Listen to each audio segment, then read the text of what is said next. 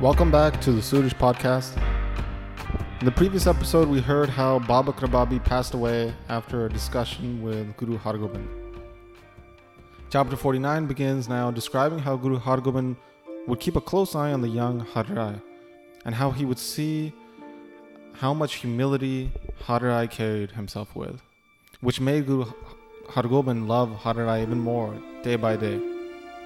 Guru Hargobind now also understood that his life was coming to an end in the near future, and he wanted to give the title of Guru to his grandson Har Rai, seeing how he was embodying so many good qualities like fortitude and humility. Every day, Guru Hargobind would give out great charity to the poor and to the Brahmins, giving them great wealth and jewels, all sorts of fancy clothes of different colors, and strong horses with expensive saddles. This stream of giving charity out to the others carried on unbroken for the longest of time by Guru Hargobind. Just like how the edge of his blade would remain unbroken, chopping down cowards and sending brave warriors to heaven. So Guru Hargobind would be so generous that it was removing all poverty from the poor. People around all areas were praising Guru Hargobind because of this. The poorest of the poor would come to see Guru Hargobind and would walk out of the court wearing expensive jewelry, mounted on the finest of horses, and when they would go back home, their family wouldn't even recognize them right away. It would take them a second. Guru Hargobind made so many of these poor, unfortunate people into warriors, wearing the finest of clothes, riding the most expensive horses. And when they would leave Kiratpur and ride out to the smaller villages around that area, the villagers, seeing those devotees of Guru Hargobind, would be terrified and would flee, leaving their house and possessions behind thinking that this was some army that was coming to likely attack them. These devotees of Guru Hargobind would shout out loudly, saying, No, no, no, don't be afraid, we're just beggars from the court of the most formidable warrior, Guru Hargobind. Those who would come and praise Guru Hargobind were rewarded greatly with wealth, fine clothing, and horses. There were tadis like Abdullah and Natha, the main tadis in the Divan of Guru Hargobind. They would sing Vana, ballads about various battles in a powerful manner, narrating how the warriors fought in war, how Guru Hargobind killed many Saids, Mughals, Pathans, getting victory after killing the Turks, how the battle drums of victory would sound off. They would sing about this standing in front of Guru Hargobind, who would then reward them greatly with charity. Guru Hargobind gave them an elephant, horses with expensive saddles, sets of gold bracelets which were embedded with jewels, expensive clothes of all colors, along with extravagant amounts of wealth as well. Guru Hargobind pro- proclaimed in the entire Sikh congregation and to Abdullah and Natha that you should always recite these ballads in the divan, in the court, which springs forth great happiness and vigor. The Sikh community will give you great wealth and sustenance my Sikh Panth in the future will continue to listen to your ballads as well. So, in this way, Guru Hargobind was very charitable, and beggars would come from far and wide. They would hear the praise of Guru Hargobind and they would come running from great distances. These beggars would then go back home singing praise of Guru Hargobind after re- receiving great blessings from Guru Hargobind. So one day in the congregation, in the court of Guru Hargobind, Sitting there was a very virtuous Brahmin, Malak Jati, who was the Prot, the leading Brahmin priest in the Guru's house. He was also a great warrior and was always strapped with weapons. He earned his stripes fighting valiantly for Guru Hargobind in previous battles, killing many Turks. The previous Prot of Guru Hargobind was his father, Singha, who was also a great warrior and who fought for Guru Hargobind. So after Singha Prot, his son Malak Jati became the Prot who was a great warrior and who would mount a very mighty horse. And then Malak Jati's son, Dayaram, who stayed and lived with Guru Gobind Singh, and who Guru Gobind Singh himself writes about in his Dasam Guru Granth Sahib, how Dayaram um, killed many Pahari warriors in battlefield. So Malak Jati recognized that the end of his life was approaching.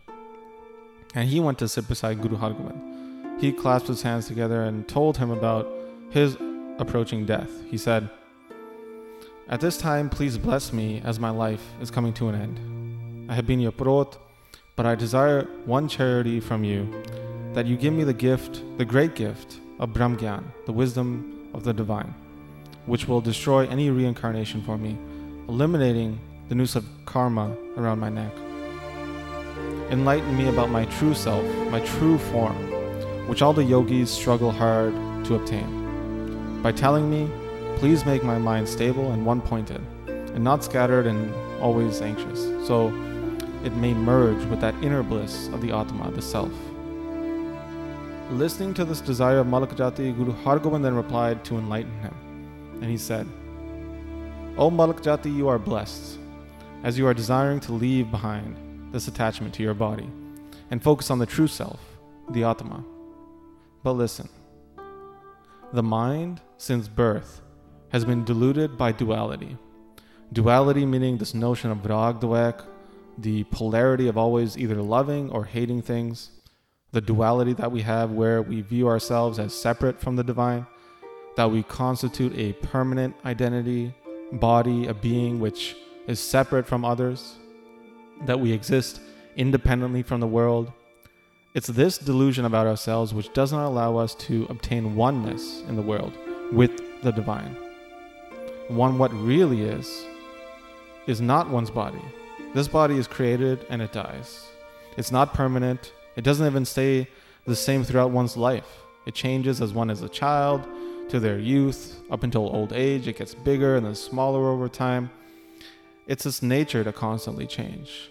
Your real form, the real you, is not your body at all. Your real form is that which is always and forever just in one state of experience.